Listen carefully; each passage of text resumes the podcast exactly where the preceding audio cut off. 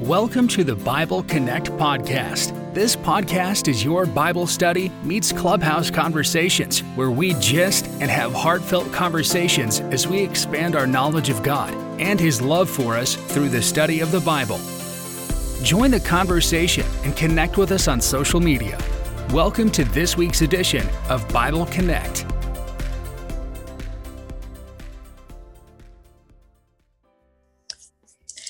Okay. Hello, everybody. Welcome. Um, if the other co-hosts could please just keep an eye out for people when they want to join in as well. Yeah.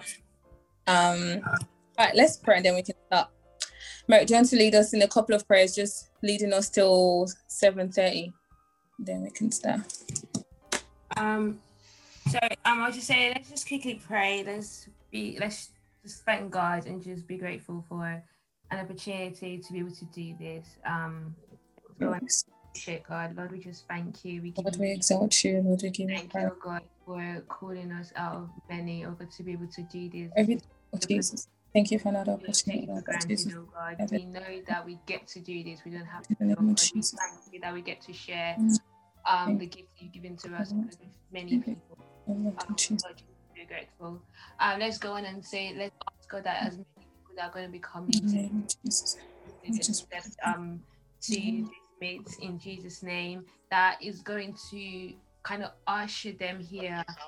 Um, everything we talk about is going to literally be aligned with His will. Mhm. Every question that's going to be raised, God is going to give us the wisdom, the initiative, the spirit um kind of sense to know what the answers are for those questions is to not be Mm. to any kind of unnecessary arguments but it will be for the edification of the Amen. body, for our grace our strength in the mighty name of jesus. Just go and to ask god that you would use us. You would use every person that is on this platform every person on the panel. You're going to use um Peter, you're going to use Pastor Mike, you're going to use Aunty Fola, you're going to use Philip, you're going to use Toby, you're going to use um Ife, myself, everybody that's everyone that's going to ask questions of God. That you're going to use the questions of God to edify the body of Christ. And let's also pray that as many people who are going to come in, some are going to come in for the first time and just to you know meet us, you know, a few weeks after um, we've done this. That God is going to those people that this is for. God is going to give them the sense to stay that, that just that encouragement to to find a family to find comfort in this place in the name of jesus. And i mean this is for the glory. Let's pray also for all the people planning all the organizers that god will give us the grace the strength to do do this exactly the way god wants to god wants us to do this. He's going to give us strategy for us see strategy for us to excel strategy for us to be triumphant in this calling. We will not fail. And every person that's also like a regular member let's ask god for blessings upon their lives, so God, that all their needs will be met, that they would find favor before God, that whatever their heart desires, God is going to give to them in the name of Jesus. They will grow in faith, they would become influence in our communities to make a difference in the name of Jesus. They will make kingdom come in every area that God has called them um, to be able to bring His kingdom in Jesus' name. And so shall it be. In Jesus' name we pray. Father Lord, we thank you. We give you praise. We thank you for the opportunity, oh God. It's been um, just over three months we've started this, oh God. We thank you for us being able to talk about salvation. We've all learned so much. And now this is a day where we get to ask questions and learn from each other and learn at your feet.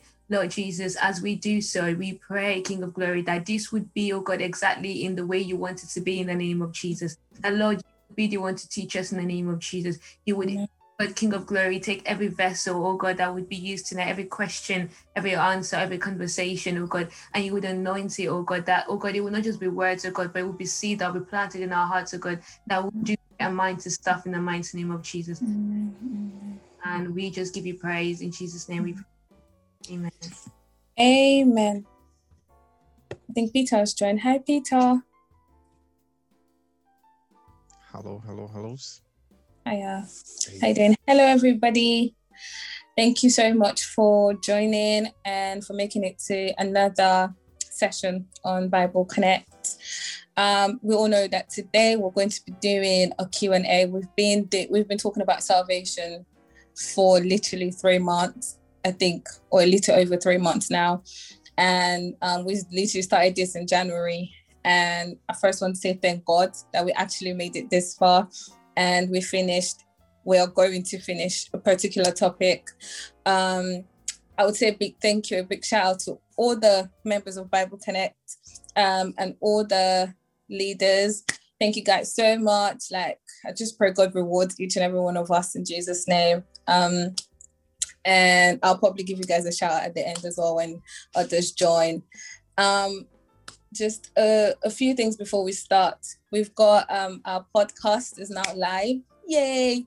So every single thing that we do here would be recorded and you can always catch up on podcasts. We did have a couple of people sending questions but say they couldn't make it, um, but they would listen on the podcast. So that's great. Um, shout out to everyone that's already joined our podcast. We have a couple of members that actually messaged me. I was like, oh, I've already signed up to your podcast. So that's amazing. So thank you guys so much. Um, what else? Okay, so yeah, we're going to be doing Q&A today. We've got a couple of questions. Um, I'm going to tell the panel to please stick to maybe a minute or two, please, because we've got a couple of questions and we do want to try and answer everything, hopefully. And if we can't, just as much as we can, as many as we can. Um, Sorry, when you said a couple oh, of questions, hmm, you mean like it's not couple questions? Well, there's about 20 questions here. But right. oh. we'll see how it goes. A couple times 10. Thanks. um, so yeah, if people join in, we'll just put we'll, we'll, just put it in the chat that people could ask questions if they wanted to add more questions um, by typing and not by raising their hands. Unfortunately, we're going to leave talking to the panels today. If you do have something that you feel like God really wants you to share about a particular question, you can just directly message me on the chat and then I would try and fit in. Um, but yeah, let's try and just limit it. I know we usually all talk on Bible Connect, but um, because of the questions, we'll just limit the answering to the panel. Also, we would be would most likely be over an hour today. So just bear with us. I know we usually keep to time, but we'll most likely be over an hour today. But we'll try to not be, yeah, we'll just try, we'll try to still keep to time as much as we can. But if we can't, just bear in mind that, yeah, that, that might happen today. Because I really do want us to answer people's question. And if they go back listening to it or they join in, it'll be nice that that question actually got answered. Okay, so with that being said, I'm going to introduce the panel and we're going to get straight to it. Oh my God, I'm so excited. First, we've got Pastor Mike in the building. Okay. Like, I know some of you don't know Pastor Mike, but um, I joined Obedience not so long ago, um, sometime last year. And I particularly just really, like, I just, I just I, I don't want to say fall in love because he's married, but I literally respect Pastor Mike. I don't know the right word to use, but I don't know. My spiritual self connected with him. Is just so humble, and you could just tell that he was just after people um believing and just people. It, it's just after your personal growth in christ. Doesn't matter you know who you are. If you have a question he would answer immediately it's just you can talk to him anytime, just so humble, you know, and he just has a heart of God and just a heart for, to, to see you literally grow. And I don't even know him personally, but you can tell from literally just being around him. So I just want to say thank you. I know he's so busy. It's like I think the corona of obedience or something. And um, I just want to thank you guys. thank you for coming. Thank you for joining us. I really do appreciate it. Let me tell you, yeah, when I asked, yeah, I was like, it's what's the highest? Just going to say, no, I'm busy. You know, I was like, it's fine. At least I'll ask. But I was not even expecting the yes that when it came, I was like, yeah. but yeah, um, thank you, sir. I really do appreciate you coming on. Thank you so much. Um, yes, the next person is Sister Fola. Oh, if you don't know her, that's my that's my personal mentor. Like we've been Hey, I say that you think maybe this is when I was a child, but like she's just so amazing. I think one of the things I will say about Sister Fola is just she's so like she can give anything. Like I, I think anybody that knows Sister Fola knows that about her. She's just so what's the English? She can give. She's just a great giver. And I really do love her so very much. Um, I think every single friend of mine that is female literally is either sister Sefola either mentors them or has some type of connection with them. so if you're a woman here, if you're a lady here and you need a mentor, maybe just message her quietly because I promise you, you will not regret it. She's just an amazing person. Um, thank you, sis. Your busy schedule and your family and everything. She's also a member of Connect. Or I know people don't see her that much, but she literally is, is like one of us. Like for real, we started it all together. But yeah, thank you, sis. Um, the next person I would introduce is Phil. I met Phil, yeah, in my church, well, my former church. Um, and literally he was the one that made me feel welcome in the church. Me you know church yeah the church was just filled with a lot of white people. And i don't have anything against white people. I love them. But you know it was really hard for me to really connect. Um and phil was literally one of those people that made me feel so welcome. Not just even white just everyone in general it was just really hard for me to connect with the group um, with, with um, the church. But you know phil really made me feel welcome he's one of those people that preach in the um, he's one of the youth leaders as well. And like when he teaches it's just really sound. Um, he's also a member of bible Connect. i thought it would be nice to have one of our members well. That person. Um so yeah, Phil, thank you so much for coming on. And let me tell you guys, yeah, he doesn't even like camera, all these things that we're doing. but thank you for um, putting on your camera for us. And, and yeah, he's got a very deep voice. So whenever you hear that deep voice, just know it's Phil. If you didn't see him, you would know. Um, and finally, last but not the least, is Peter. Yay! That's our own very own Peter. Come on, we all already know you know, the word just be banging, just be dropping nuggets everywhere. Just catch it as he drops it, or people don't miss it. But yeah, we already know Peter. Um, I mean, personally, I know Peter as well. I've known Peter. Like, I just want to thank God that I actually met you, Peter. Like, literally, there are some people that you just think back in your life and you're like, wow, you know, thank God I met you. I'm so glad. I'm so grateful to God that, you know, I came to Fountain of Life and we met and we just sort of got along. Literally, I have four sisters, yeah, but I tell people that I have a brother and that brother is Peter, period. Don't tell me nothing. Anyway, um, we already know Peter. I'm very, very happy um, with the panel. I'm so, I'm excited and I want you guys to be excited as well um, because yeah, they'll just be dropping nugget everywhere. So just make sure you've got your pen, you've got your book, you've got everything, and you're writing down as much as you can. So yeah, that's me done. I'm going to stop talking now, and I'm going to start asking the questions. I'm just going to ask the panel: Are you guys ready? You ready? Do you want to say anything? Do you want to? Should we just dive in? Yeah, please go ahead nice to meet all the other panelists as well. And uh, it's good to see um, Philip with a big voice, with, a, with a baritone voice. good, yeah. good. It's lovely to meet everyone. And yeah, welcome right. to those joining us as well. So, okay. Coolies. Okay, let's just get started. So I did try to I put some of the questions together. So if you sent me like a scenario question and you don't hear it, um, just know it, it will be answered somehow because the, you know it was quite long and I just had to sort of put them all together. And um, and I did try to arrange it in accordance to um, our teaching as well. So um, I hope I did a good job.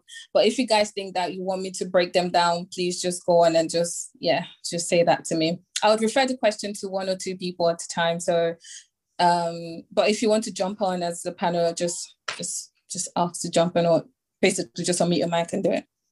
Okay, let's go. The first question we have is, did we inherit sin?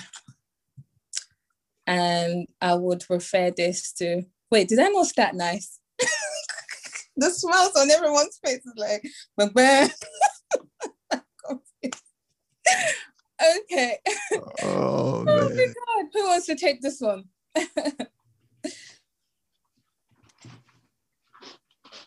Did I refer it to someone? I think uh, Pastor Mike just got on. On that note, what? A, sorry, Peter. No, he's back. Good, Mike. Just get my could you for repeat the question, please? Oh, bless you.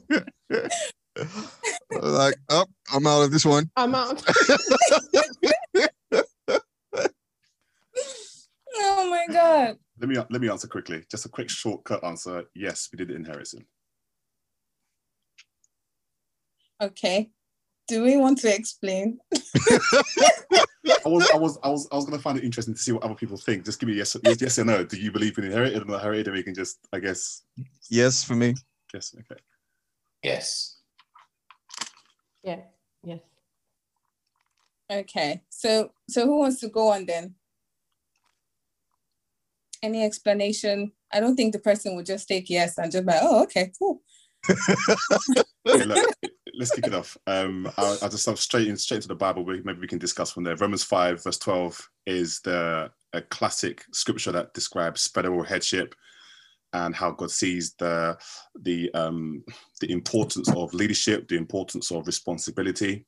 And it goes to read, therefore, just as sin came into the world through one man, and death reigned through sin, and so death spread to all men because all sinned. For sin indeed was in the world before the world the law was given, but sin is not counted where there is no law. Yet death reigned before the law was given, but sin is not counted where there is no law. Yet death reigned. Oh, I'm reading the same thing again. Sorry. Yet death reigned from Adam to Moses, even over those who was sinning, was not like the transgression of Adam, who was a type of the one who was to come. So uh, I wouldn't read everything else, but essentially, death spread to all sin, sin spread to all, all persons born from the same DNA as Adam. So in terms of a quick answer, yes, we have inherited sin. Cool. Anybody else wants to say anything? I One more concur. Okay. Yeah. Should we just I, I have a question. Is that allowed? um, Can we? no. can you No. type a question? Uh, yeah, thank you very much. Yeah, but it'd be good. Okay. Uh, I'm guessing you're gonna pick up the question, right? If you type it. Yeah, I will. All right. yeah, I will. Okay. All right. Um, I'll move on. Okay, so the other question is why didn't Jesus come from the beginning? And then there was a follow-up question, what was the purpose of the law? But I think I just put those two together. Um, if if that's okay, does that make sense? I, I I personally was reading and I thought it was the same thing. But um, what was the purpose of the law? Why didn't Jesus just come from the beginning? All right, I'm going to Uh, start with Kevin. You people are taking too long. uh why didn't jesus come from the beginning um here's the thing that um or the way i answer it is in two parts bible says in revelations and i believe it it uh, for time's sake I'll, I'll just call it and, and i'll put the um uh passage in it says that jesus was slain um from the foundations of the earth from foundations of the world so even before man turned up God had it in his mind that Jesus was going to be the way um, that he already made that plan, that provision. And so it wasn't a case that Jesus was an afterthought before any of, before we actually even shown, uh, before we actually, um, man was created in God's mind, in God's heart, um, him being omni, um, signs omnipresent knew that Jesus was going to be the way um, through which we get to um, uh, the way we can only get to the Father. Um, and so Jesus wasn't an after, afterthought, or neither was he a reaction to man's fall. Before man fell, God had already made provision um, for our redemption. Um, why didn't Jesus come from the beginning? Knowing that, and that Jesus was not an after, afterthought or a, re, or a reaction to man's fall, is that, you know, the, the law was given to really show man how bad he is. The Bible says in, um, and again, I'm trying to remember like the exact passage, but I'll put it up. It says, um, for by the law is knowledge of sin. And I suppose, you know, going back to where um, Pastor Mike just read as well, it's like the, the law wasn't for us to know God. The law was to know, to reveal sin in us. um, you know, if someone who likes speeding, you know, you like, you know, driving at, you know, very high speeds, if there wasn't a speed limit, then no law is broken, right? And so the law was put in place to reveal man's fallen state. Um, and because of that, we now have a better appreciation of who Jesus is and what he comes to do in our lives. And so it wasn't a case that, again, you know, just to summarize, Jesus wasn't an afterthought. He wasn't a response, uh, sorry, a reaction to man's fall. It wasn't a case that man fell and goes like, oh, what are we going to do about this now? No, the Bible says that Jesus was slain from the foundations of the earth. So before even man showed up, God had already made a plan and a provision. But what it is, why he came at the time he did was because the law had to come in place to reveal man's fallen state. Um, and so, and such that the um, redemptive story now comes into place, and we're even restored to a place that is even um, far better and higher than what creation um, was in the first place. Cool. Thank you. Anybody else want to add anything to that from the panel? No. All right, Toby, you've got a question. Um, do you want to take all your questions? Oh, it was a quick follow-up question from that Romans five twelve. So if I quickly just read it again, it said, no, verse 13, it says, To be sure, sin was in the world before the law was given, but sin is not charged against anyone's account when there is no law. So we understand in the, in the time of Adam, Eve, Abraham as well, there was no law. So if sin wasn't charged against anyone's account, where they you see how as Christians before we were saved we owe we owe the debt and Jesus paid that debt. Did Adam and Abraham owe a debt in that in that in that in that instance? Since sin wasn't accounted for to the law, did they require atonement as well? That's just a question that popped up in my mind when we read that verse. Does that make sense? Mm-hmm. Yep. Okay, Pastor Mike, do you want to jump on? Oh yeah, sure. Um, yes, they, they would have because the, the wages of sin is is death, and in that previous scripture that I mentioned, as well as Galatians two nineteen, you will see that the law was added because of our transgressions, and that includes the transgressions of Adam, um, right up until when the law was actually given through Moses, up until the days and hours we are here now. Um, if it, I mean, it's you, you could ask the question: Do you believe that the death of Jesus Christ on the cross um, deal, dealt with sins past, present, and future? If you do, then it naturally follows that you you can consider that the the, the, the death of Christ deals with the sins from um, Adam all the way to to Moses.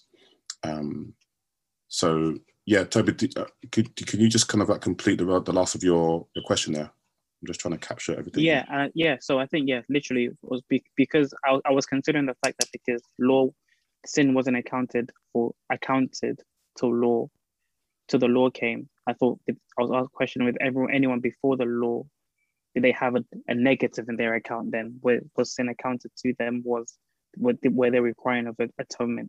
But I, I believe you clarified that they they were. Okay, cool. The law just came and revealed the the, the transgressions as well uh, and the guilt. That's right. Yeah. Yeah. Thank you. Cool. All right. I'll just take something quickly. If um, if you have any um, YouTube, any po- um, post that you think, or any um, Bible verse that you think could clarify any question or anything that's helped you, you can just pop it in the in the chat for others to to go into. Just because we have a lot of questions, so we might not have a lot of time to to spend on each of them. So if you have any um, podcast, anything that you think helped you as an individual understand something, you can just pop it on there for others to go listen to. All right, just, the next just, sorry, yeah. just a quick one, just to add that, you know, for those who will be listening to this uh, on the podcast, what we would do is we would write out the um, uh, the scriptures in the description of the um, of the podcast itself or the uh, recording, um, so at least they could pick it up there if it's not mentioned or uh, as people are speaking. So, as as much as we can um, put up on the podcast, we will. Thank you, Peter.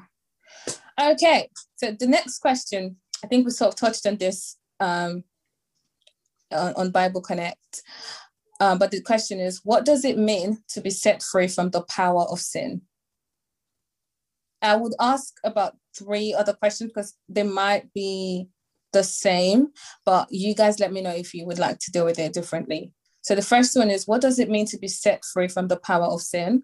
The other one is, why can't I stop sinning? I'm guessing the person's like, if I'm set free, why am I still sinning? Um, and also, can the devil still work in the life of a believer, i.e., is it the devil that still makes a believer sin? So, do you guys want to deal with that separately, or, or do you think they're all the same? We can treat them separately, but they have cool. overlap. So, yes. Cool. All right. The first one. What does it mean to be set free from the power of sin? Sister Fola, do you want to jump on or Phil? I haven't heard from you no, guys. No, no. So I, I was just thinking, um, you know, one of the first two podcasts already covered extensively the sin, and maybe we refer people. I don't know. We don't have to. I just wonder because there was a um, Peter did a really good teaching around sin being a noun and the sin nature mm. and the verb sin. So I think um, if, mm. if you say talk about in 30 seconds, there's a, an in-depth teaching already on, on sin. I don't know. That's how I feel. That was my thinking. I wasn't going to answer it. Okay. Sorry. Peter, you can answer it because there was a good teaching, I think, and I'm not sure I'll do it justice.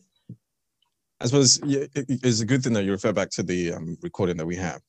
The very sort of very summarized answer we give is this: What does it mean to be set free from the power of sin? In Romans six, um, Paul starts off Romans six saying, you know, shall we continue to sin that grace may abound? And you have to read it in context because the final part of Romans 5 talks about, you know, where sin abound, grace superabounds. Um, and then he now goes in the same breath to say, shall we go into sin that grace may abound? And then it goes on, you know, all the way to Romans 6, verse 14. It says, um, uh, for those who live by grace have been set free from the power of sin. And I'm really very crudely paraphrasing.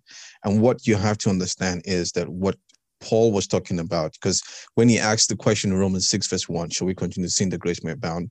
His response was this. It wasn't a case of don't do it. It wasn't a case of a caution. It was, listen, it's impossible because he who is dead to sin can no longer live in sin. And so he says that, you know, in the same manner as Jesus died to sin, so we should count, reckon ourselves dead to sin.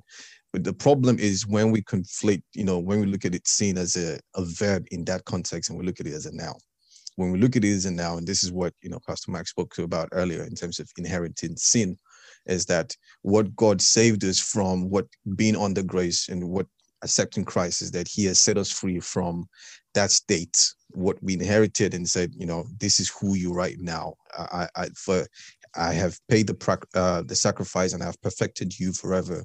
Um, the book of Hebrews would say, so he that has been he that has been perfected forever um you know we go through that whole process of sanctification so the way god sees us is that in my eyes you're perfect but what i would do is i will sanctify you which is i will take you through that process where the habits that we have the the actions of sin you know the things that we're doing the way god is working through us he's throughout this our time on this side of eternity he's working through us by his spirit to make us look more and more like Jesus day after day.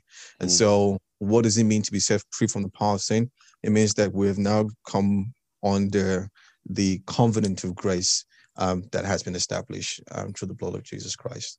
Just to, add, just to add on to what you were saying, Brother Peter, around sin, the verbs, the nouns. Um, I'm not sure if you remember, Toby, we tons of discussions around this in, in obedience and one to one. So either you've heard the Bible in Exodus, in Deuteronomy, different places in the New uh, Old Testament, sorry, where, where God describes sin as um, sin, transgression, and iniquity. It's like, why would God use three different words to describe something that we say sin is sin? And you're right, it's absolutely right. So um, sin and transgressions are, are verbs, things that we do. Um, missing the mark. Sin is just essentially missing the mark, whether you do it intentionally or unintentionally. Transgressions is where you know that this thing is wrong, but you go on doing it anyway. I'm going to intentionally step to the side, step left, and just enjoy this thing for the moment. Full consciousness of like, I know exactly why I'm doing what I'm doing because I like for the moment, like an easel kind of thing. but yeah, um, iniquity is a noun. It's something that you are, not what you do. And I think that language really describes the depth and the condition of which man finds itself in, mankind finds itself in from the inherited sin that Adam passed down through his actions, both he and and um, and Eve. And um, sometimes you can think to yourself, right, you know, for example, you could um, I don't know, walk down the road and see somebody who's you know really overcome with um, alcoholism or, or, drugs. You can see how it's ravished the body. It's it's literally you can smell it on them. You can see on them. You, you can take a look at this individual without too many words. You can see that you are overcome with a certain set of, of addictions. And same thing with our sin. God looks at us and says, look, you, you are sin. You are actually sin. And so I'm, I don't want to jump the gun here, but in terms of like, it speaks of the glorious reach and power and depth and transformative power of the gospel, that it doesn't just change our actions, it actually changes our nature. If you are in Christ, you are a new creature. Behold, all things have become new. And I love that reach and power of the gospel, that it can not just change our behaviors, but can change our very nature. But so having said that, I think how to answer the question, what does it mean to be set free from the power of sin? I think we also got to consider how salvation is applied to us in terms of its process. Um, from the actions that happen in the blink of an eye to things that can take a lifetime to to to happen. Um, you know, there is the justification, there is the sanctification, there is the glorification. Justification is just as you as just, just as I'd never sinned. You are put right before God, legally standing right before God, you are good to go. Um, but sanctification can take a whole lifetime, and justification is happens in a blink of an eye. You've you've given your life to Christ, you believe in your heart, you confess your mouth. All those qualifiers are there, and you are instantly saved as an immediate transformative action on on your spirit.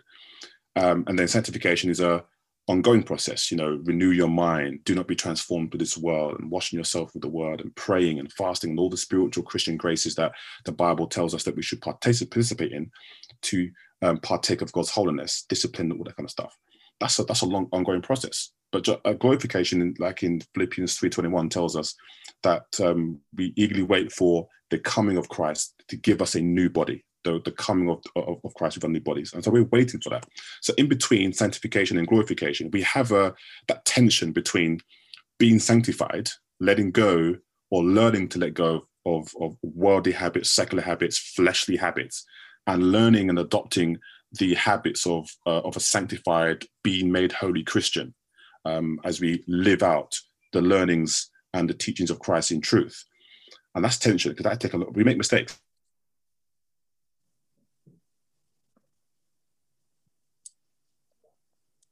Is it uh, me or Pastor Mike? Mike is frozen. I think Pastor Mike is just cut off quickly. He'll be back shortly. Yeah, he'll be back shortly.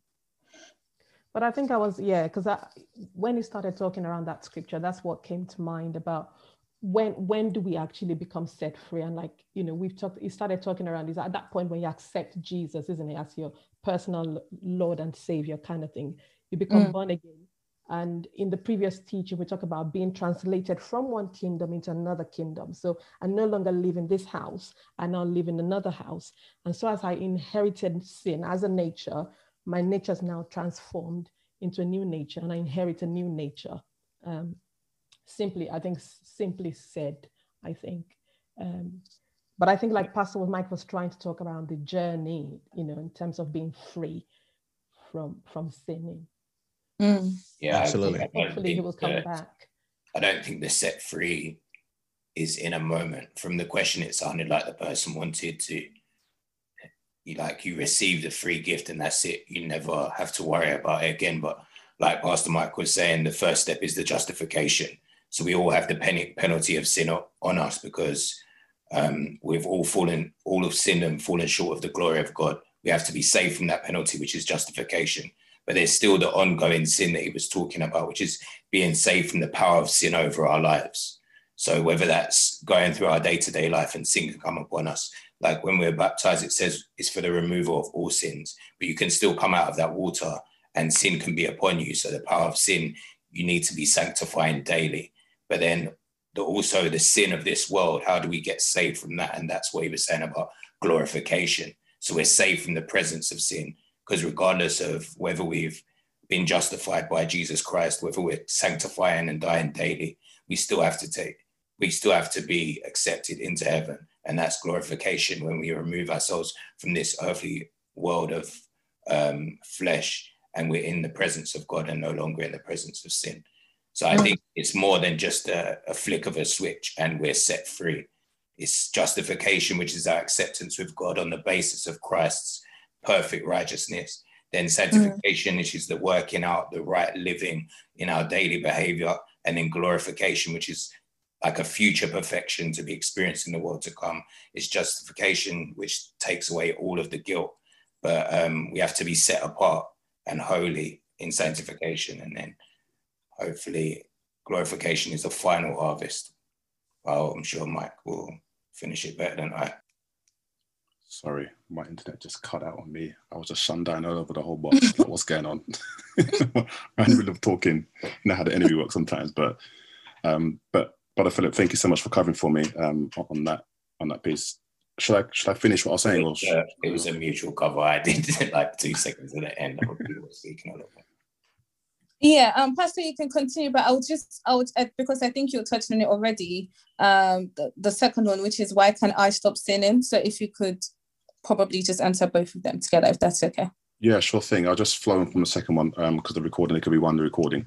Um, I was reading Romans, um, I was Romans 7, verse 18. It was basically essentially saying that um, what I want to do, the good I want to do, I can't do it. But the bad I don't want to do, I find myself doing. I find myself in this tension between I know what I, sh- I know what the gospel has trained me and taught me to do to renounce evil and the things of the world and to grope and to chase and learn after God. But I still find this evil in my flesh that's been unregenerated because the body hasn't come yet.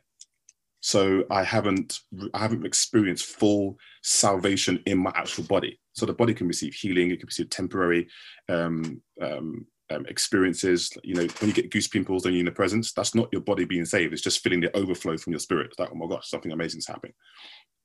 But the point I make is this: is when you are saved.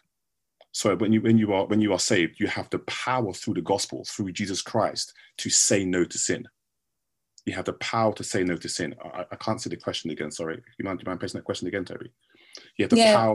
You have the power to say to say no um, over sin. So, yeah. So you, you, one, the reason why we can't stop sinning is because um, just to kind of like give a point blank answer to this is we may have become estranged to the power of the gospel, to the constant presence of Christ and the indwelling of the word because nothing good dwells in us. Remember what the scripture says here. So we need to we need something existential to ourselves, like the word of God. Always feeding ourselves with the word of God to give us that power we need to say no to sin. Because in and of ourselves, we will fail. We will find ourselves in a circle again. I don't want to do this. I'm gonna change my actions. Doing it again. I'm gonna change my action. When the word of God comes in, there's just a power the gospel power that allows you to stand against sin, to stand against the enemy and say, The Lord rebuke you the Lord rebukes you, not me, but the Lord rebukes you. I, I, I mm. yield. I, I, know it's a minute, a minute and a half, but yeah. Mm, that's good. Um, that's good. Um, I would just, I don't know if some, if um, maybe Staffola has something else to add to this because um, I think we've covered it anyway. But the person that asked the question was mainly um, talking about sexual sin and the mm. fact, you know, it was very repetitive. I think, you know, because she talked about se- sexual sin and she talked about you know, other sins. So that's why I put all together. Why can't I stop sinning? Um, but I don't know if there is something in particular to sexual sin because I do think that a lot of people struggle with sexual sin.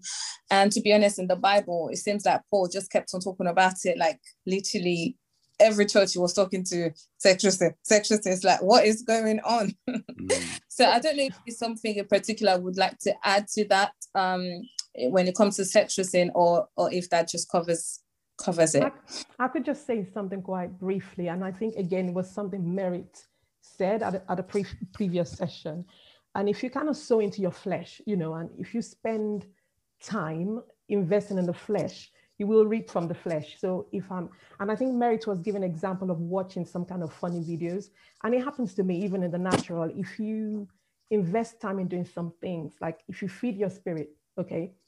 So I, for example, I didn't know I could see. When I say see, I could see things that would happen. And and it, it kind of just happened to me suddenly. And I didn't even know I had that gift in me. And it just came from me just spending more time with God. And the more time you spend in the spirit, invest in the spirit, you don't have to actively try not to sin. You just find that it's not happening. So I remember when I was courting with my husband, the more time we spent praying together as, we were dating, you know, we're praying together. I think it's very difficult after praying together, you then start to have sex, you know, when both of you have just literally spent time speaking in tongues. And when we were dating, one of the things we did was just spend time with God, you know, and, and, studied together and prayed together. And if you invest in the spirit, and the Bible says, if you sow in the flesh, you will of that flesh reap corruption. So the more, if you want to sharpen, you know, the spiritual aspect and say, I want to grow this way, then you've got to invest time with godly things. If you're going to spend time watching funny videos, if you watch pornography, you know, you, you kind of feel tempted. So that's just my own simple explanation and what I have done in my own personal journey. Mm. Totally to I totally agree with that. I think people that struggle with any sort of sexual sin, it's the focus on it. So what Fola is saying, the more you're focusing on that, you're not focusing on what you should be focusing on. I think when I think of it, I think we are people that we always want to get as close to it without doing it. So, okay, we can kiss, but we're not going to sleep together, or we can see each other in barely any clothes, but we're not actually going to go the full way. But I think when I think of it, I think if any of us were walking on a hike and we are walking on a ledge and right on the edge of the ledge, you can see drop down 1,000 feet. You're not going to walk right close to the edge. You're going to stay as far away along the wall as possible because you don't even want to be close to death. And I think with sexual sin, we try to go right on the finest, finest line on the edge. Well, if you slip, you can only expect to fall. So mm. stay as far away, stay as close to the opposite as you can, and don't keep your focus on falling. When anybody is walking there, they're not looking and peeking over. Yes, it's exciting to see it, but if you stay further away, then it's less mm. likely for you to commit such a sin. Mm. Sorry, That's... sorry. And final thing, sorry, Ife. Something that just dropped in my spirit is depending on the Holy Spirit. You know, He's an enabler and helper. Many things we can't do on our own. And if you yield to the helping of the Holy Spirit, uh, when people ask me, is it okay to kiss? And they ask you all these technical questions, I can't tell you that. You know, you walk with the Holy Spirit and it will kind of convict you and, and, you know, just say that's not okay and that's okay for you personally. And I mm. think again, just because he's our helper, and that's what Jesus said, I will give you that helper. So I'm going to stop. I'm talking to. Um, no, that's great. Uh, Sorry, can I can I just yeah, I was just uh, um, and is uh, and I totally agree with everyone that's spoken um, before me. The one thing I want to add is this: there is an aspect where we have established, you know, at the start of this conversation about the new us who we have been saved to become a lot of times when we become Christians, we ignore that or don't pay as much attention to that. And we want to get into the part where we, we want to do. And it comes from a good place. I want to live holy. I want to do this. I want to do this. Our ability to do that well is based on how well we appreciate who we are. You, if we trying to become um, um, let me let me use a more contemporary example. If you're trying to build a, a new habit, you know, uh, one of the things they would say is like, you know, don't just focus on, you know, say for example, I want to start running. Don't just focus on, you know, if I if running is not my thing, don't just focus on I'm going to get up tomorrow morning. I'm going to do 5k. Actually, change your whole thinking to be I'm the kind of guy that runs, because once you start thinking that way, it's not is the thing is something that you do. It's not something it's who you are not something that you just do. And a lot of times when we get into this you know with christ and it comes from a good place you know we want to be holy as god is holy. We want to do all the things and so we we zoom into the doing without the being first. Our ability to do is hugely dependent on how the, the being and how settled we are in mm. this new man that God has created us. And mm. the more we are settled in that, you will find that, and this is what Sister Fola sort of alluded to, that you start doing the the doing happens and you're not even conscious of it. You we go from a place of constantly worrying about am I watching to the point where there's an inward transformation. You don't even have an appetite for those things right? It's just like you know, a lot of us are grown, right? And you know, the and, and I grew up in I grew up in hip hop and a lot of hip hop and all of these things. But then this is what transformation does, where I was, you know, the music that I used to rave to, I'm listening to it and I was like, I don't even have the appetite for it. It's just whack. I mean, in terms of lyricism, in terms of content, it just doesn't appeal to me as he used to do. And so, and all of that doing is very much dependent on the being and God knows we need to spend a whole lot of time on that being because the doing, this is where it now becomes the fruits of the spirit, not the works of the spirit. The, the fruit of the spirit is something that happens almost effortlessly. It just grows in you because you spend time in the being part of it. Second thing I want to add to this, and, and I really um, connect with the question, is that why can't I stop sinning? There is this cycle of condemnation. Condemnation is perhaps one of the biggest things I, I've, I've found to that as believers who really want to serve God. Condemnation is one of the things that keeps us in the cycle of sin. Because once we come under the condemnation of the enemy, it's it's almost inevitable. You just find yourself going back in that circle. And then Romans 8, you know, um, Pastor Mike says in, in you know, quoted Romans 7, where Paul was talking about, you know, the things I want to do, I don't do, the things I don't want to do, I do, you know, and his question was, who shall deliver me from this work of uh, from this um, body of flesh. Here's how we answer, and here's how we ask and answer that question. If I went through that struggle, you know, the things I want to do, I don't do. The things I don't want to do, I find myself doing blah blah. The way we ask, ask the question is, what should I do to stop sinning? Paul's question is, who shall deliver me from this body? He's having a problem of action. And his question is, who will deliver me? Not what are the tricks and tips that you give me that will help me get me out of this funk. Is who shall deliver me? And then his response is, is thanks be to God who delivers me from the flesh. And he goes into Romans 8, verse 1. It says, Therefore, is it there is therefore now no condemnation for those who are in Christ Jesus. We don't have time to go into it, but there is a big part that condemnation plays, condemnation plays in keeping us in the cycle of sin. Because once you find yourself, I didn't want to do it, and I find myself doing it, you know, you know what? I'm never going to just dip my toes into it. I'm just going to jump into it and ask God forgiveness at the end of the day. And this is the truth that the enemy will use. Bible calls the enemy the accuser of the brethren. He will use that condemnation. I thought you call yourself a Christian. This is what you're doing, and then you enter a funk and you start, you know, you know, you you you ask God forgiveness. You're okay for a while, and then you know, two weeks down the line, you find yourself doing the same thing, and then you come back to this same question: Why can't I stop sinning? And I, I really, really, the question really resonates with me. And, and I hope that, you know, in further sessions, we can, you know, go into it in more detail. Um, and perhaps in further questions that might come, we might be able to address more mm. aspects mm. of it. Mm. Wow, thank you guys so much. Uh, okay. Wow, we're not going to answer all these questions, are we? All right, so there's another question that, that I think we've sort of answered already. Um, in relation to the sin part, and he says, um, can the devil still work in the life of a believer, i.e., make a believer sin? Is the same person. So I'm thinking, I think we've sort of covered that, but does anyone want to give like a quick one minute, 30 seconds answer? My take is controversial. I don't think devil can, God and the devil can stay in the same house if you're a believer, your your container is for is for God. So devil is not coming. He can't possess you.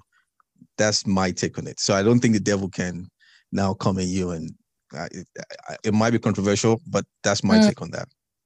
Yeah, may, maybe the word work in um, may confuse people a bit, but yeah, the devil can tempt.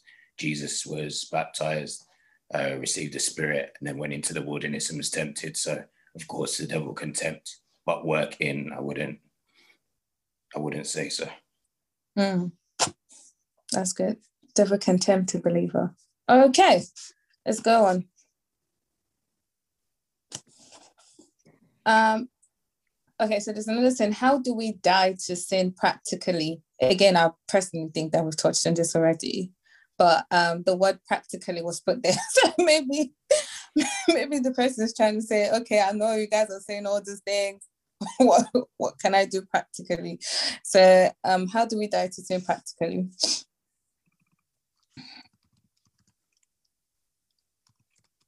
I think I personally think Philip sort of touched on this when you know he talked about not going to the edge and you know trying to stay far away or whatever. But um, does anybody else have anything to say to that? Um, how do we die to sin practically? I would I would phrase it differently. Um, so if if one of or all of the panel members can, if you don't mind sharing a part of your life where transformation took place. So something that you used to do before you um, were a believer and now you don't do anymore. How did that happen for you? What what did that look like practically for you? If that's not too personal. Well, I think that's a good way to put the question. I was thinking everybody's journey is different. So technically I can tell someone something and it might not um, impact them in the way that maybe Peter, Fola, or anybody on the call can. Um, but yeah, I would say for me, it's always people. I'm not a lover of people, as some of you may know. Um, but being around people um, can impact your walk tremendously. So um, the Bible says one of the greatest scriptures is go and make disciples of all nations. That means be discipled by someone and also disciple people. And I find that if you have people that are around you that are disciplined and you're following them, then they can keep you in routine and check on you. But you're also able to be in a position where you need to disciple others. So you need to keep yourself in check so that when other people and come come to shout at you with their needs, you're you're spirit filled and you're ready to be used by God. So for me, it's be around people, be accountable to people. Mm, that's good. Okay. Anybody, anything personal? Yeah. yeah. I think of a time when um I, when I was gosh six now, so we're looking at ten years ago maybe. Um, I was heavily into my R and B. I was into my all these guys from back in the days. I was into it. Um, I had my hair came rolled down today. I did have patterns. I had a piercing. I was no. wearing all kinds of tracksuits, um, Air Force One. I was. I used to do singing. I used to do the whole the whole shebang. And yeah, I was trying to be that guy, Philip. You know what I'm saying? I was trying to be that guy. And I, I was, I held on to my music. I had all of the albums of specific artists. I mean, names Jagged Edge, Boyz II Men, 112, Jaheim, all these guys. I used, I had every single album. And I would come home from work or from uni or from college, wherever I was, and I would just blast that music for two hours. I'm just like, yeah, I'm there. I'm in the mode this. I'm soaking in this thing. And um, with my mom and my, my, brother was like, yo, Mike, this music is not great for you. I'm like, listen, man, it's, it's me. I need it. I need it. Anyway, cut a long story short, um, I um, there was a C, there was this DVD going around around the True Behind Hip Hop, G Craige Lewis, way back in the days. Yeah, you know about WW2, right? And this guy completely shocked me, shattered my belief around the truth behind all the stuff I was listening to. And um, after the after the DVD play, I think it was like a couple of hours. I I, I turned around, head in my, my my my seat, and I began to cry. I was like, I'm so sorry. I see the I see it now. I see this this this toxic thing that I was letting into my life so easily, and I repented. And I went straight upstairs, took all my CDs out of CD rack. I broke them in pieces, chucked them in the black bag, and dashed it in the bin. And my cousin heard about it because he was like with me as well. He's like, Mike, I heard that you. Yeah, I did it it's me too. We broke we broke everything and we just released ourselves from that stuff. And and Jika was preaching the gospel. And T- Timothy 2, verse 11 to 14 has been my anthem ever since when it comes to stuff like this. Because when the grace of God appears to us in the gospel being preached, um, as salvation comes to you and you hear the Father's word exhorting you, talking to you, that hammer is smashing that stony heart to pieces.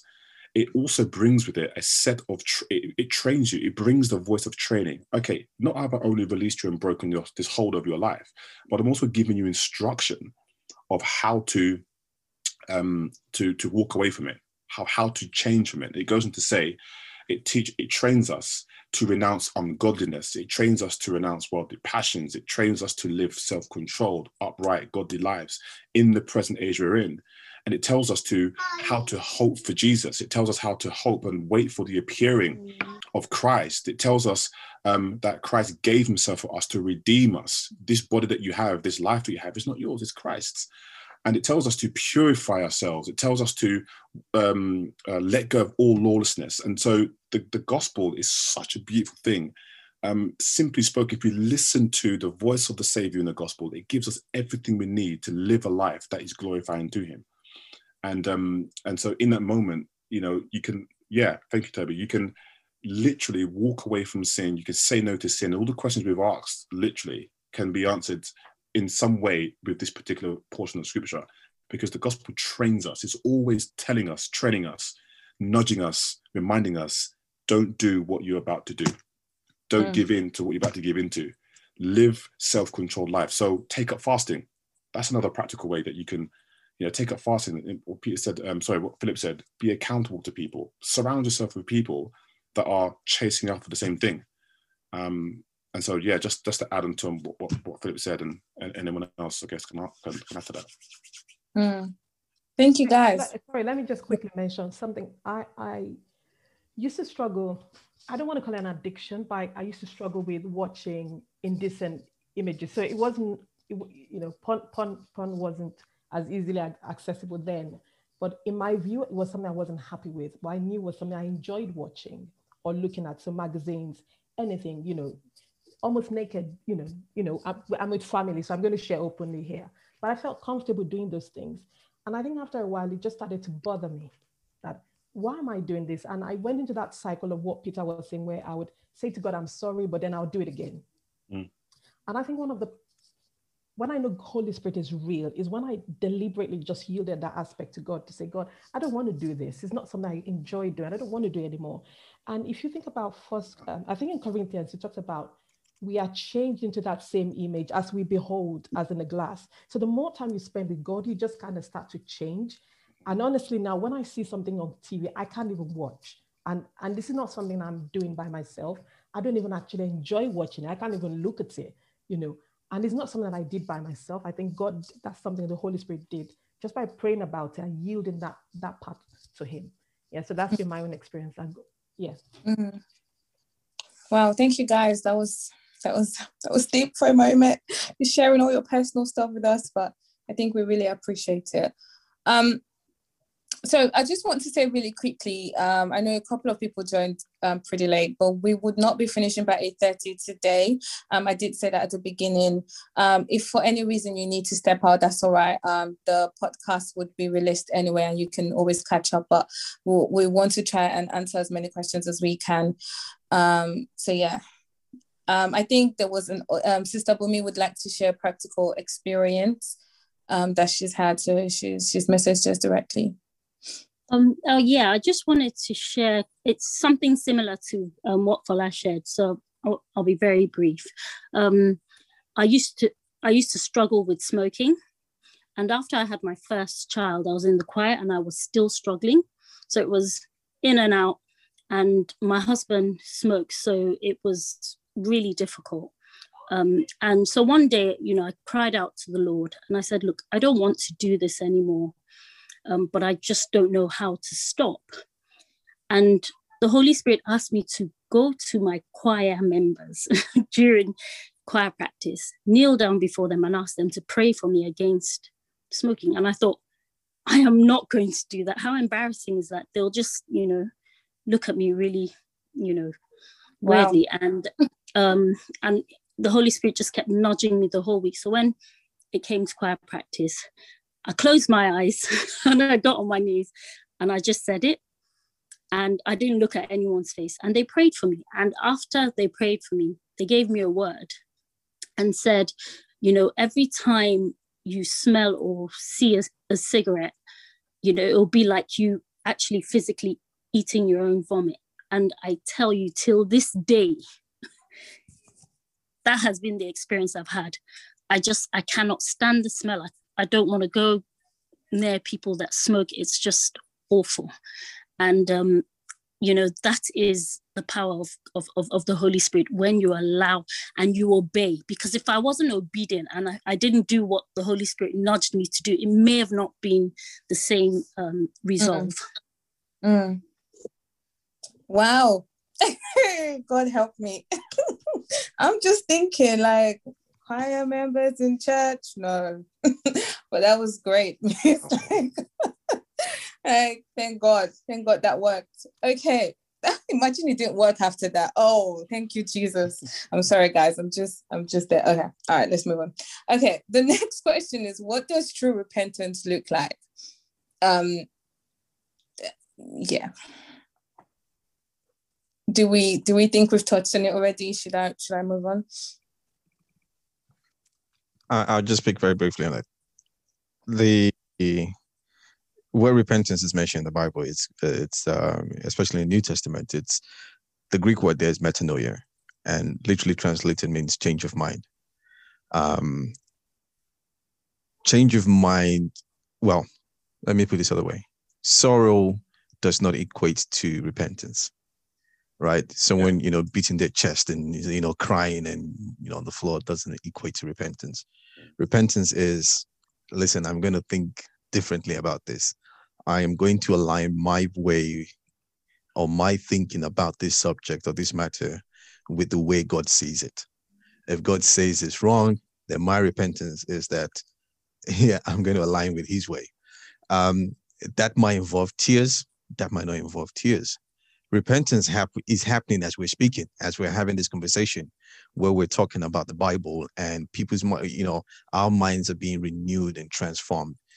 Repentance is happening as we speak. And so mm. when you talk about genuine repentance, what does true repentance mean? You know, stick with the Bible's definition of it is listen, when our minds are, are, are transformed, you know, we're renewed by, we're transformed by the renewing of our minds that whole process of that is what is genuine repentance. Um perhaps what and, and it could have an outward manifestation or not. The outward manifestation doesn't really uh, determine whether it's genuine or not. Um it's what's happening inside that makes it genuine. Cool. All right let's move on then.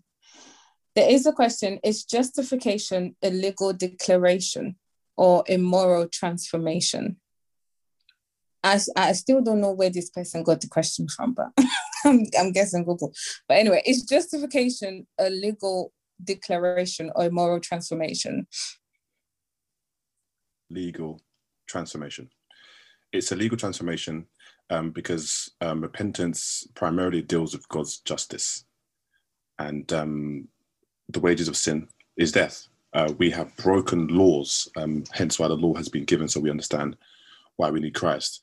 Um, and there, I, think this is a very important question, actually, um, because sometimes when the gospel is preached or as, as, a, as an undiluted message to, to people, or is it, is it couched in a, in a preached message of some kind? Sometimes people can say that, oh, all I need is just, um, just to make sure that I know what's right and what's wrong. Trans- transform my intellectual assent to this message. And you know, right, I've gone to church or I've joined a Zoom or watched an IG video or YouTube video, and I'm just like, yeah, I, you, have convinced me that um, I need to change my my thinking. And and the same thing happened to King Agrippa when Paul was stood in front of him um, defending his case. And what did the King Agrippa say? Paul, you almost persuaded me to become a Christian. And so that's talking about um, a moral persuasion, a more, more trans- shall I be transformed morally to just change my thinking and, and that's it. But in terms of uh, justification, it's more of a, legal standing. You have been made right before God. Mm. Um, you stand before God as no longer as a lawbreaker, but mm. you stand before Him as um, as one who has been justified by the grace of God, as just mm. as if you'd never sinned. Mm. Yeah. So yeah, legal declaration, not a, not just a moral trans- transformation. Amen. I think that answers it really well. All right, let's just move on. Um, so there's another question I find this very interesting. Why do we keep asking for forgiveness of sin if we have already been forgiven? Good question. They're coming for Peter. I can feel it. I can feel it. Let's let's let's go into it, right? Why do we keep asking forgiveness if we're already forgiven? Let's think about it this way. Um, and by the way, really good response on the justification um, uh, question. Um, it, it is a legal thing, and it's something that we need, not just you know the mental assent, you know, change of um, an intellectual sort of uh, thing or engagement. What, and I suppose I, I'll use that to go into this question. Why do we need to ask for forgiveness if we keep? If God has forgiven us our sins um, through the act of justification, think about it this way: we going to ask for forgiveness when we sin. And, and it might sound controversial, but and I don't know if I have time to go into it in more detail. It's not for God's benefit; it's for our benefit. When, when we could, you know, it's like God has, you know, He is giving us Jesus Christ, and upon Jesus was laid all our sins, both past, present, and future. He's dealt with sin, and then when I now fall and trip, and I go back to ask God for forgiveness, it's not that I, God is not at that point now assessing how, you know, um, contrite I was in my apology or anything like that. He's not, he seen issue before God as a, as, as his child, he's dealt with it. That whole process is for my benefit is for me going to God and say, I, I, I messed up. I now align, you know, if you look at it in First John 1, I think it's verse 7, it says, if we say that we have no sin, then we call God a liar. Um, and, and so when I'm doing that is I am aligning my, like, God, I admit that what I did is wrong. Me coming to meet you and as me coming and saying, Lord, I'm sorry, it's not that I'm, God is not going to be like, yeah, okay, you sound a little bit sorry, you know, you, you, you see them right. No, God has, it's for my benefit. And so why do we have to do it? This is the whole process of sanctification that we know we spoke about earlier earlier. You know in on this side of eternity the justification has happened. Is just we're justified by faith. That's what the bible says you know. From beginning to last is a thing by faith. What follows between now and when jesus comes back where glorification happens is that whole sanctification process. And me going to meet god it's me now aligning my thinking about this issue with God's thinking with the, on that issue, saying what you say is sin. If I say if I say I have no sin and I call God a liar, I'm aligning God. I'm aligning my view to God and say I messed up and I'm sorry. Forgive me. And and it's not like God is not forgiving me just at that point. so it's not like He's doing it. If I don't say it's like I'm the one who's I'm at a disadvantage if I don't do that. And me working with God through on this journey um, and going to meet God and really acknowledging um, when I make a wrong turn and saying, Lord, I'm sorry. That's the whole process of building a relationship. That's the whole, and but it's not like I'm doing it for God's benefit. You know, God is going to be, you know, he's going to have an attitude me. He, he, with me, he's made it clear that he will never leave nor forsake me. Right. And, and it's not to say that, you know, I, I, say this with a lot of caution because you know someone can okay if that's the case then you know like don't flip it. It's, it's more in case what I'm trying to say is this: why do I have to do it for my own benefit?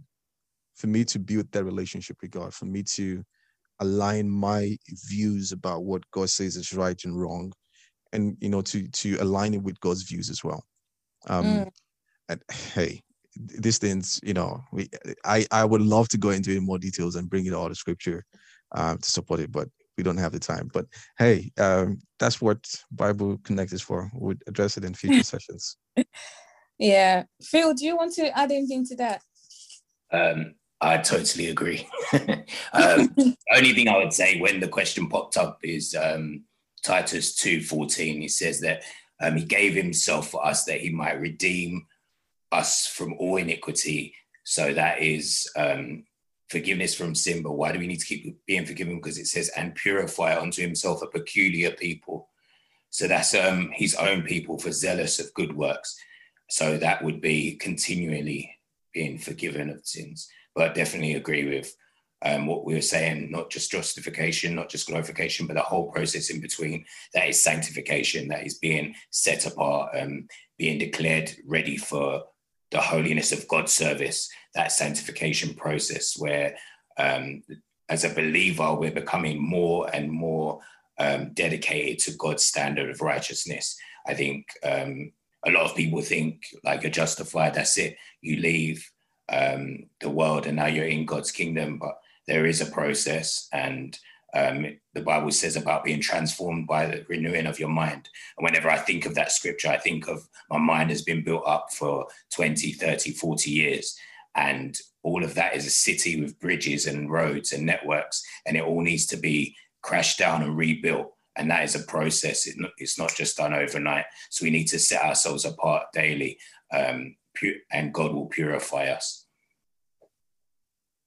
Sorry, could I just also add to like the, the questions we're asking are really solid questions, by the way. Like this is I I'm I kind of try to not use like Christian Christianese and explaining things and trying to use, but like the justification. These are questions that you know um have the histories in the Bible, even in you know recent history, history, you know, with um Martin Luther King and the Reformation and all this. Like there is this is some this we're asking some really good questions. So um kudos to the Bible connectors. I mean, this is this is uh this is a schooling. That's great. Um, I would just say that um, because of time, we would probably finish by nine, and if we don't get through it, we'll most likely have a part two so we can answer all the questions. But I'm going to say we're gonna we're gonna finish by nine o'clock. Um, so yeah, let's move on.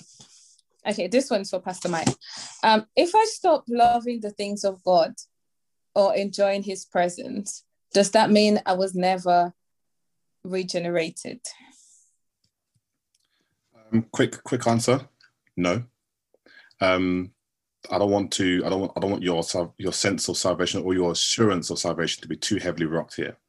Um, but I do think it can. It, I do think it gives you an opportunity just to do a personal inventory on your spiritual life and to find out why.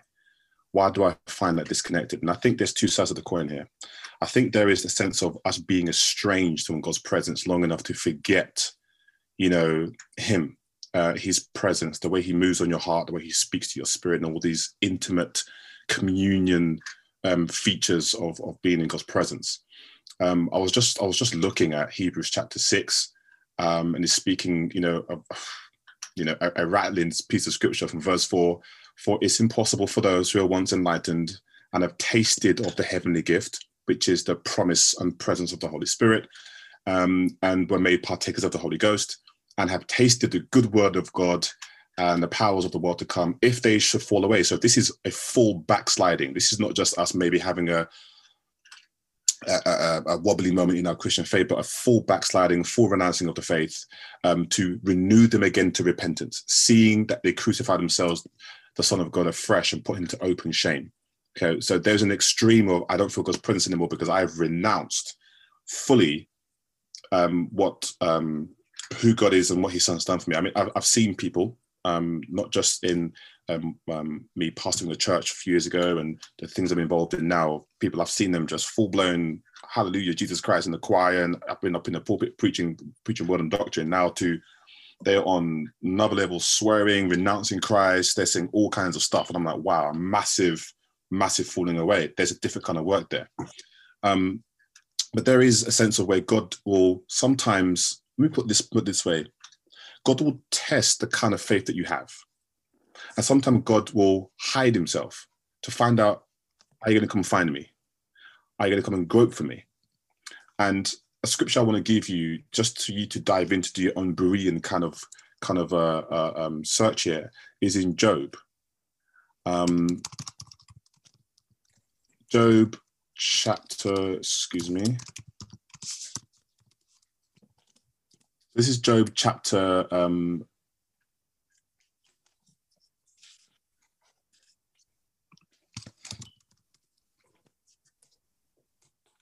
Okay, this is Job chapter 20, uh, 23. Job chapter 23, verse 8.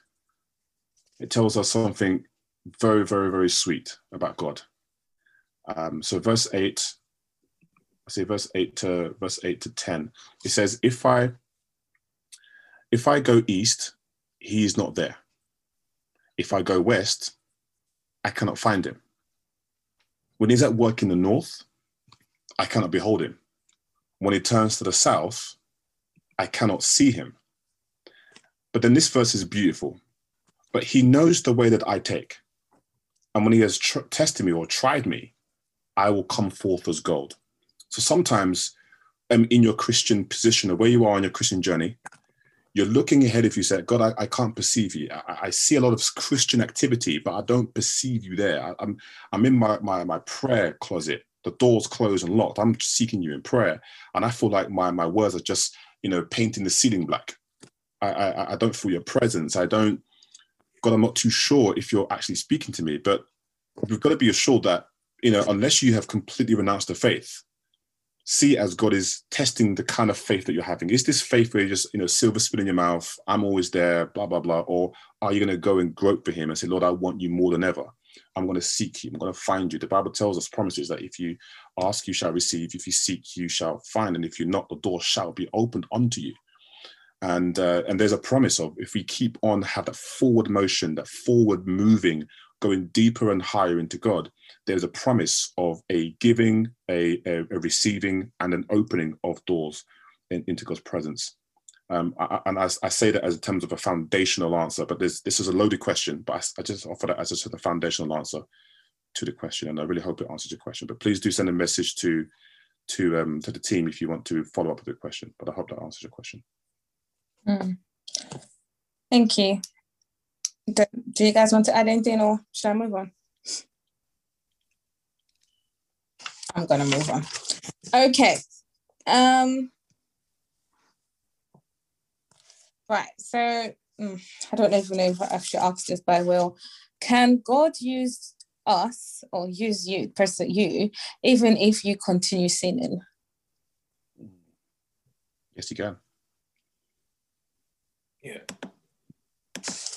Yes, again, God doesn't do refunds. Once He gives you the gift, the gift is yours. Absolutely. Mm. You'll be judged for it. Absolutely. Absolutely, Pastor. That's, that's, it. Yeah. I'm thinking about all the comebacks. Uh, people, so we should just no, go and says, No, the Bible says clearly that His gifts and calling there without repentance. That's it. if He's giving you a gift, He can use you. End of. Um, your character might not align, um, and we might judge you as not fit, but you know. Yeah, absolutely. Put this way: what is what's the question behind the question? Yeah. Probably they won't continue singing. I don't know. All right. So if, if I get it correctly, it's kind of all right. If God is going to use me anyways, why do I have to leave a contract live? Why do I, you know, because God is still going to use me? Is that is that the question?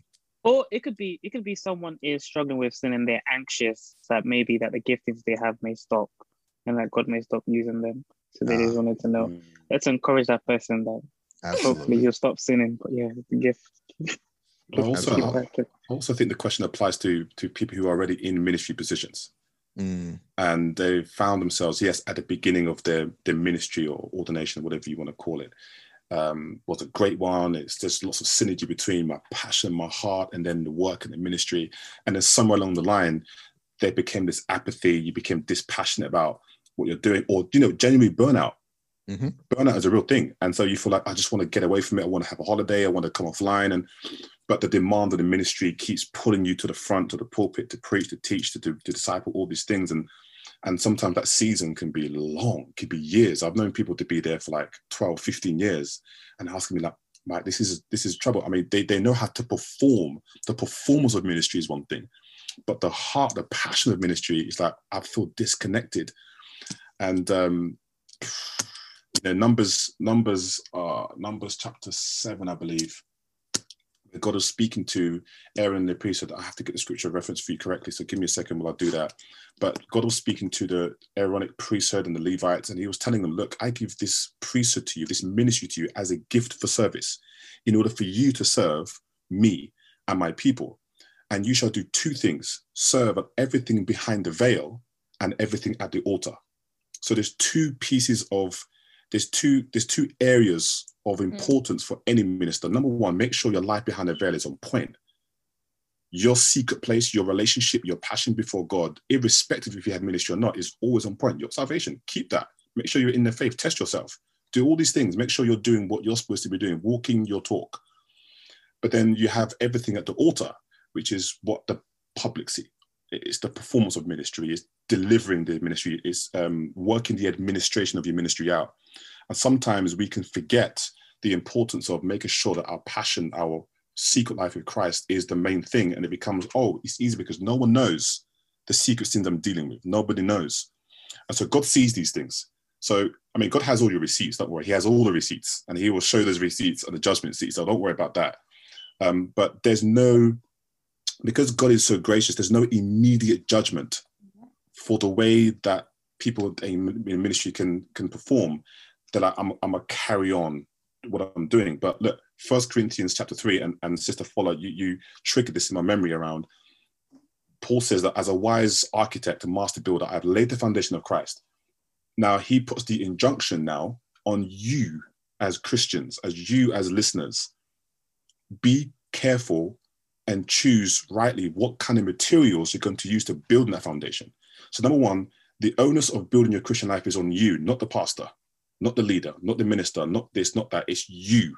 It's your responsibility. And he says you've got different kind of materials: wood, hay, straw, precious stones, um, or bed, bed, gold. These kind of nice materials. So choose. Do you want the low quality materials, easy life, easy build, or do you want the one that will take you a lifetime to build? Because Christ will come at the end of the age and he will send fire on everyone's life. And if you if you if it survives, you will receive a reward. If it doesn't survive, then you would just have you would just have your life. You just have your your, your basic Christian salvation there. But all your rewards is gone. Okay, that's it's all it's all gone. Um, so he is coming with fire. So I want to send this as an exhortation and as a warning to those who want to just carry on living secret life of sin, but then perform and put all the nice social media graces on. Christ is coming with fire, and he will burn your work up. If it survives, praise God. If it doesn't survive, praise God, because he will get the glory. And I found an interesting fact, just a quick, quick side note. I'm into cars, right? And I was looking at when McLaren F1 came out time ago, how they built the engine and they lined the engine with pure gold. Because thermodynamics is something that every car maker is trying to, or F1 is trying to, to deal with, because the more energy you lose from the engine, the less energy that trans, uh, transfers to the track. So how much heat can you keep in the engine and transfer into the drivetrain? Mm. So Formula One, sorry, um, McLaren F1 did the road car. They put they lined the, the, the engine bay with gold because gold reflects heat 100%. You don't lose any heat when there's gold. So if you build your Christian life using the gold materials, you reflect the heat that comes. And so your gold will survive. But if you only use hay, finished. So when it comes to your, your receipts, know that God's got them, but he can he can he can burn them if he wants to. He can say, look, okay, cool.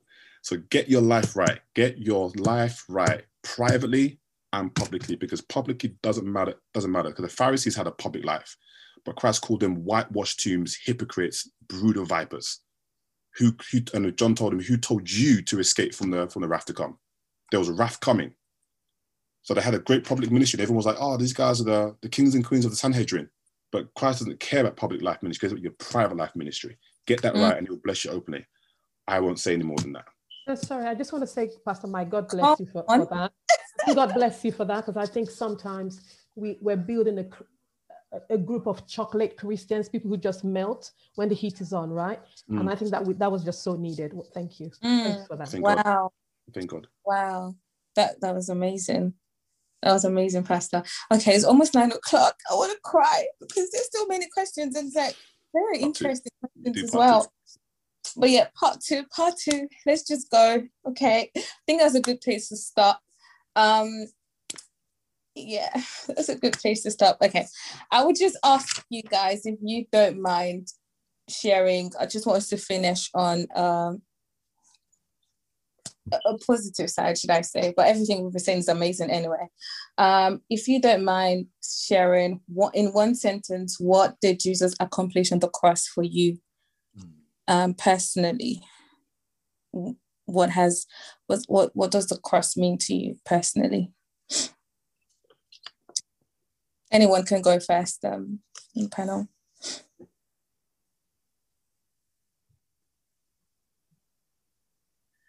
Well I, will go first. Um he, but jesus said before he he said um you said one one sentence. I can't do this one sentence. I'm sorry. I'm sorry. No, Peter, um, you've been doing amazing. Should I, do you guys not think so? Okay, let's. oh, the shade.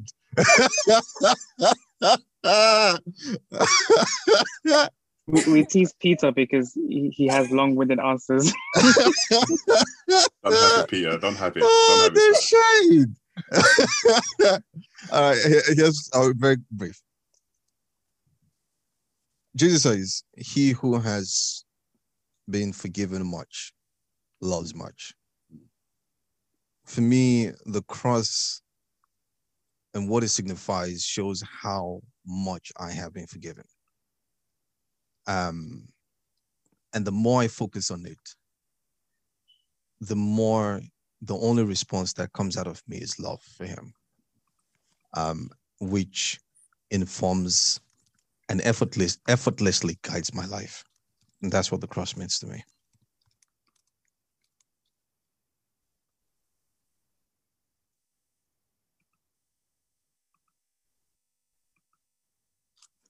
Sorry, my phone my phone is gonna die. Okay, um, thank you, Peter. Um, who wants to go next?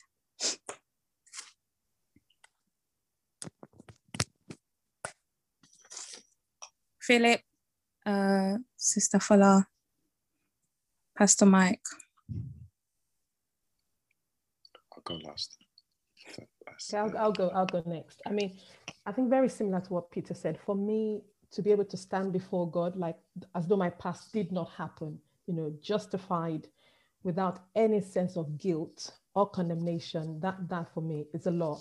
Um, when I was younger, I had different aspirations. Um, at some point, I wanted to not be. I wanted to be a second wife, not live with a man. I just, I was just weird. I don't know where that came from.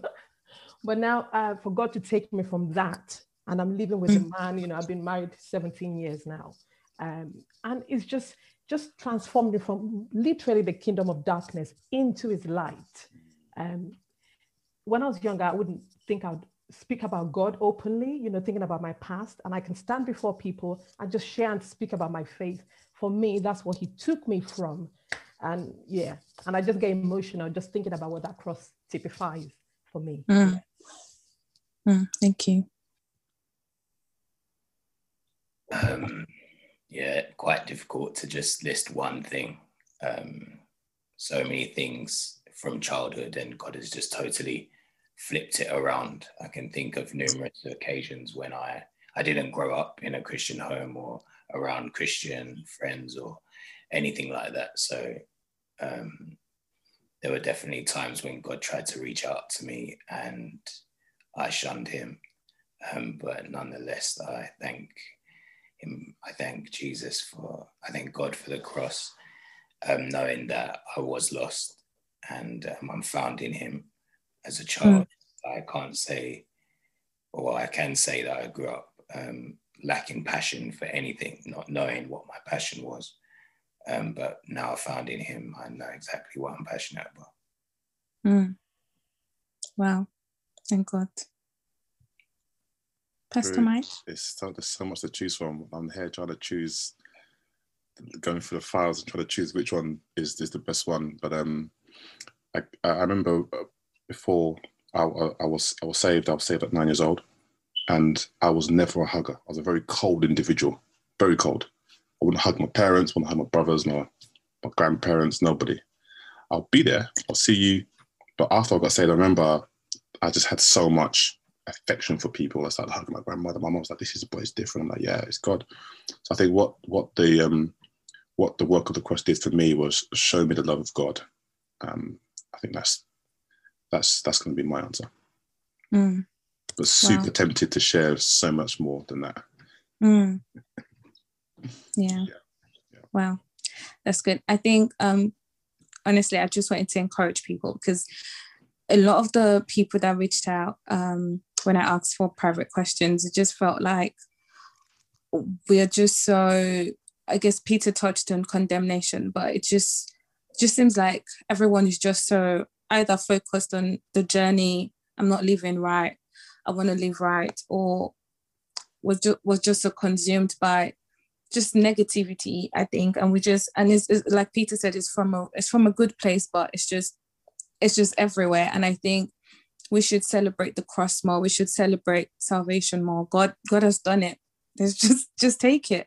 You know, like don't question it, don't try and find reasons to it. He's done it, and that's it. And I think, if anything, we should be grateful. We should be thankful, and literally, that's what this entire um, topic has been about. Just realizing what Jesus did on the cross and just embracing it and just leaving it as best as we possibly can with the grace of the Spirit, you know, with the power of God. And and I want us to go out and share it more, like tell people about it. It is good news. I think in this generation now, it's it's so easy to spread sad news to the point where if something great happens to you, you don't want to share it because you don't want people to think you're showing off. But if it's bad, it's it's okay to it's okay to share.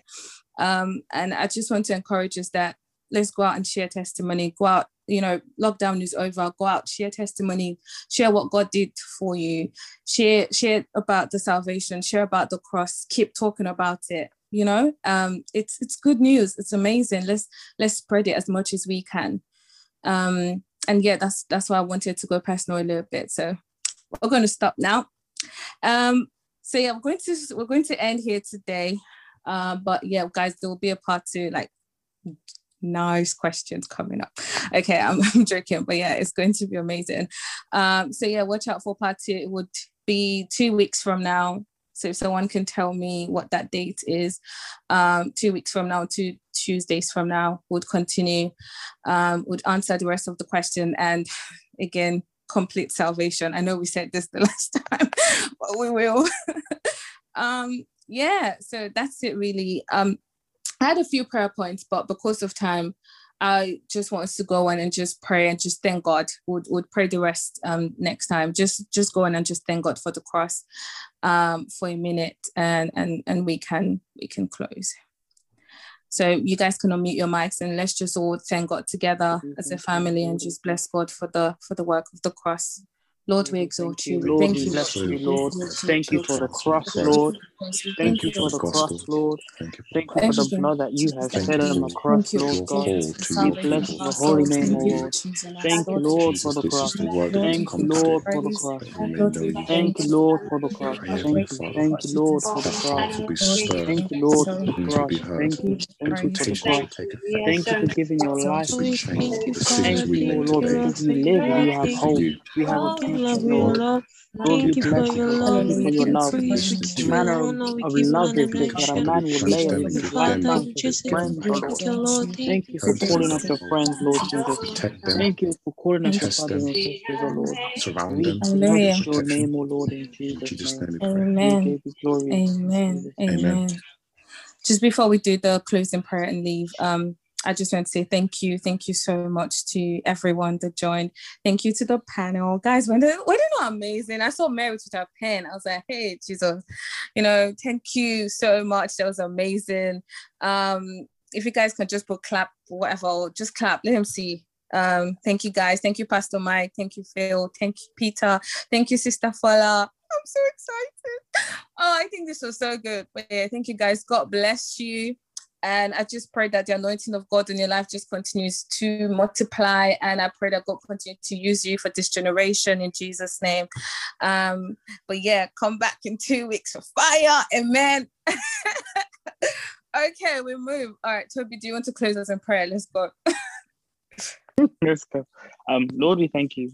We thank you for today. We thank you for that which you have taught us.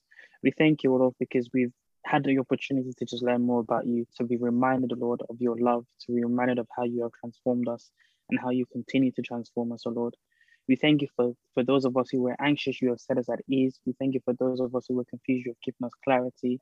We thank you, Lord, for anyone who came here hopeless, you have definitely given us hope, O Lord.